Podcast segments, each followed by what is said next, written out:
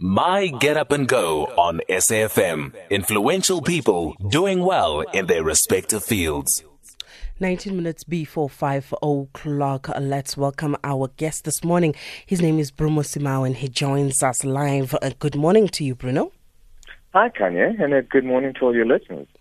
Bruno, we start off this feature by asking all our guests what's your get up and go, that morning routine that gets you up and going every day? Uh, well, the morning routine, um, I'm actually up at this time mostly every day. Um, I used to, I used to be quite a late, a late sleeper, work, work sometimes in the evenings, especially after starting my own business. But, um, yeah, my routine now at the moment, or the reason I get up, I might add, is, is the thrill behind the, the work that I do every day. Mm. So I it's it's just one of those things. I think when when you pick when you pick a profession, you pick something that you love doing.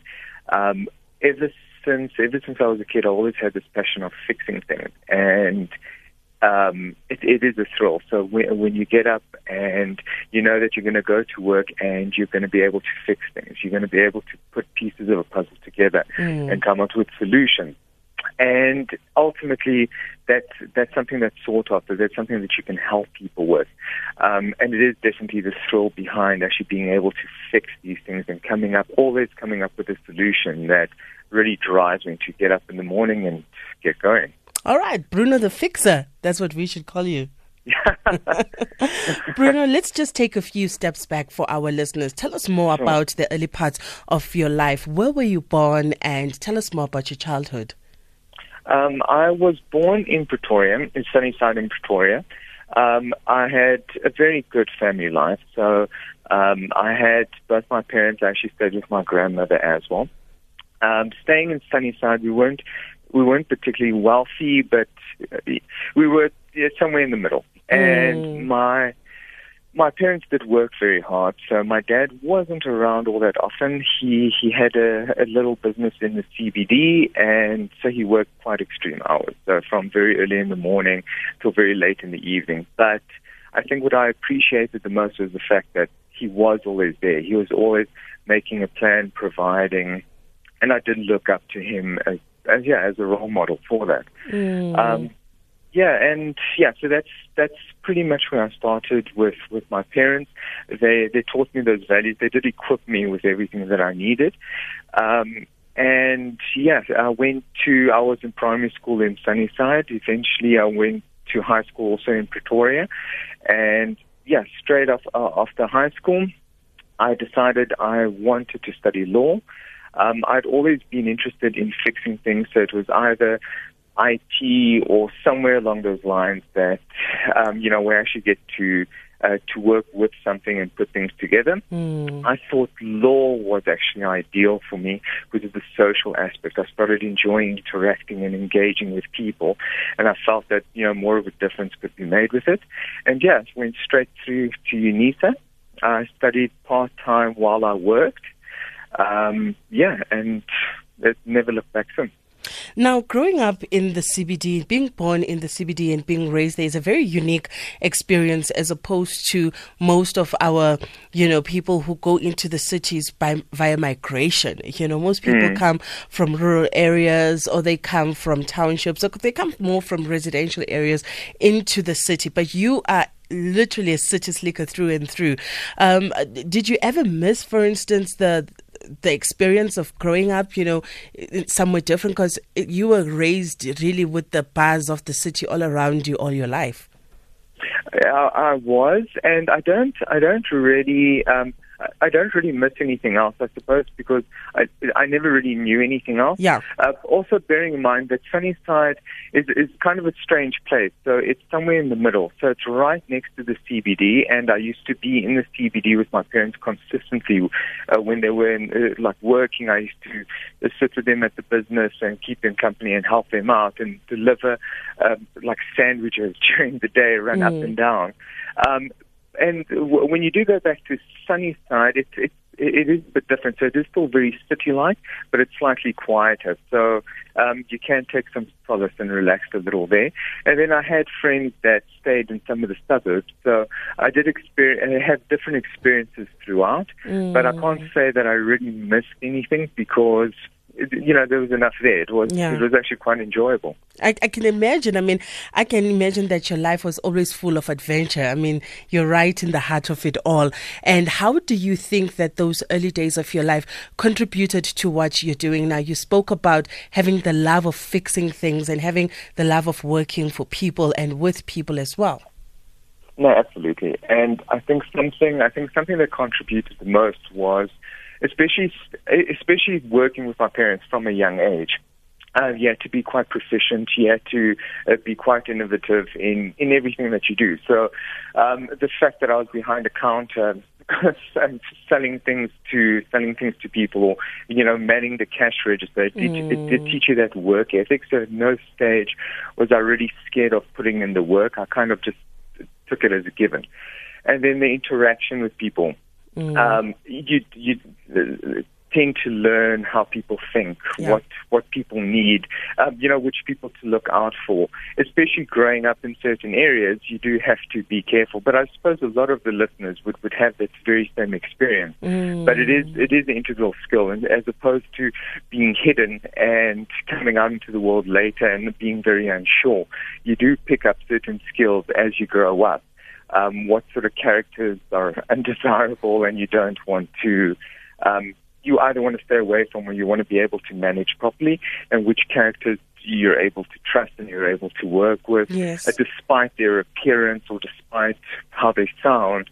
Um, you know that you can actually trust them, and that's that's a good person that that can add value to your life, and you can add value to theirs it sounds like you're saying you're streetwise, and that's what happens. You become street smart. You know, you get to understand who's who. You know, um, unlike I think you and I have a, a completely you know different um, upbringing because mine was also the same in the sense that you know it was quite secured and it was quite uh, you know solid in its foundation. However, it was quite sheltered. I think you know, and when one goes to university, then they encounter the big bad world, and you know, and you're like, oh my goodness, there is an entire world out there you know, there's so much more than what I realized. And, and, and it, it really does, you know, throw you off in the beginning as you try to maneuver yourself through this world. And how then do you make it into the law fraternity? And, you know, you've, you've been in the industry for quite a long time. You've got your own practice. You know, you've worked for, um, you know, law, law firms before. You know, tell us about your journey into law. Um, all right, so so obviously off the back of off the back, uh, back of enjoying you know putting puzzles together and being able to to to help people and and come up with solutions to problems. Um, when I actually started practicing, interestingly enough, that I, I started in the litigation department. So litigation mainly referring to a lot of court work. So yeah. that could be anything from drafting legal papers in the office to actually doing appearances in court. And so immediately, almost immediately as I started studying through UNISA, I started uh, articling. So I did both at the same time. Mm. And I was very fortunate to work at a law firm, um, Burden Swart and Boto Attorneys. They, um, when you go in there, you get the experience that you need. So they, they teach you a lot. And you know, from that point on, you you get thrown in there and you have to do everything as as a lawyer would, and you have to learn very quickly and you have to think on your feet. And I, I found that I had a particular skill. I put, and uh, see, unfortunately, my one weakness is when when it comes to certain matters that require more speed um, I tend to give still quite a bit of attention to detail, and that's a character that's a character trait. In my practice now, I actually need to work with people that have that kind of complement that character. So I give a lot of attention to detail. So eventually, I started being given more more complex matters because that's where the attention was, and I spent quite a bit of time working on them and working them up and figuring them out. Mm. And yeah, before long, I had a lot of the matters that I was running on a complex litigation basis, I was litigating all over the place. So, uh, you know, all over the country, nationally in different courts. And yeah, I was still into the early years of my practice, but it's something that I enjoyed. And I think they saw that I did enjoy it. So I, I used to work under them in these matters. And eventually I just started doing them on my own. And um, I suppose it goes again to, to uh, the fact that litigation is one of the fields of law that actually uh, manifests that, you know, fixing the problem as it arises. And it is a very important to go, especially for any aspiring legal practitioner, um, that you can't, that you shouldn't actually try and escape from. Because a lot of people get into mm. practice, but they don't necessarily enjoy going to court, for example. And I mean, in fairness, the state of the courts sometimes aren't great, and I do understand why people are a bit apprehensive to to constantly have to go to court every day. But the experience of being able to deal with the papers, being able to deal with the people at the court, the clerks of the court, the appearances before the magistrate, it does instill uh, that skill that you need um, to move on and practice in any other field. Mm. At least that should be the backbone of most legal practices because it does give you a basic underlying skill uh, that you can actually use throughout uh, throughout your legal career. Bruno, as we let you go, would you share a word of inspiration for somebody listening to you right now and you know just still trying to figure out their life's journey and they're listening to you and they're very inspired by you but you know they're not even inspired to start this day all right. Um, well, uh, interesting enough, uh, so recently, uh, so very often as I go through practice, I come across a lot of uh, different characters and different personalities that, that I aspire to and role models. And uh, the other day, somebody, I, I believe it was a friend of mine on Facebook, I don't remember exactly who it was, and I saw this quote, and I've been very interested in this group of quotes over the last couple of weeks. Um, it specifically reads, Today I will do what others won't, so tomorrow I can do what others can't. Mm. And it, yeah, as soon as I read that quote, it actually it, it related to me quite a bit in exactly the conversation that we had now. The fact of the matter is, um, you, you need to put in that hard work. You need to put in that sacrifice. You need to really put in the hours if you do want to achieve something. But the beauty behind this quote is it doesn't speak about hard work or sacrifice because in order to achieve that result, sometimes the drive is enough to keep you going, and it doesn't always feel like a sacrifice. And I can honestly tell you, when our article was studied at the same time and very few hours sleep, it didn't feel like a sacrifice because mm. I knew that what I was doing was what I wanted to do. So, you know, it was actually quite exciting that the relief and rest that you got when you were finished with it was enough to keep you going from, you know, day to day or from semester semester. And yeah, as long as people realize, you know what, you need to put in that hard work, but look at the long term goal. Where do you want to be? What do you mm. want to mm. achieve? Wonderful. Thank you so much for joining us. Bruno Simao there, our Get Up and Go, inspiring us a legal eagle with a cause. Six minutes before five o'clock. Stay with us.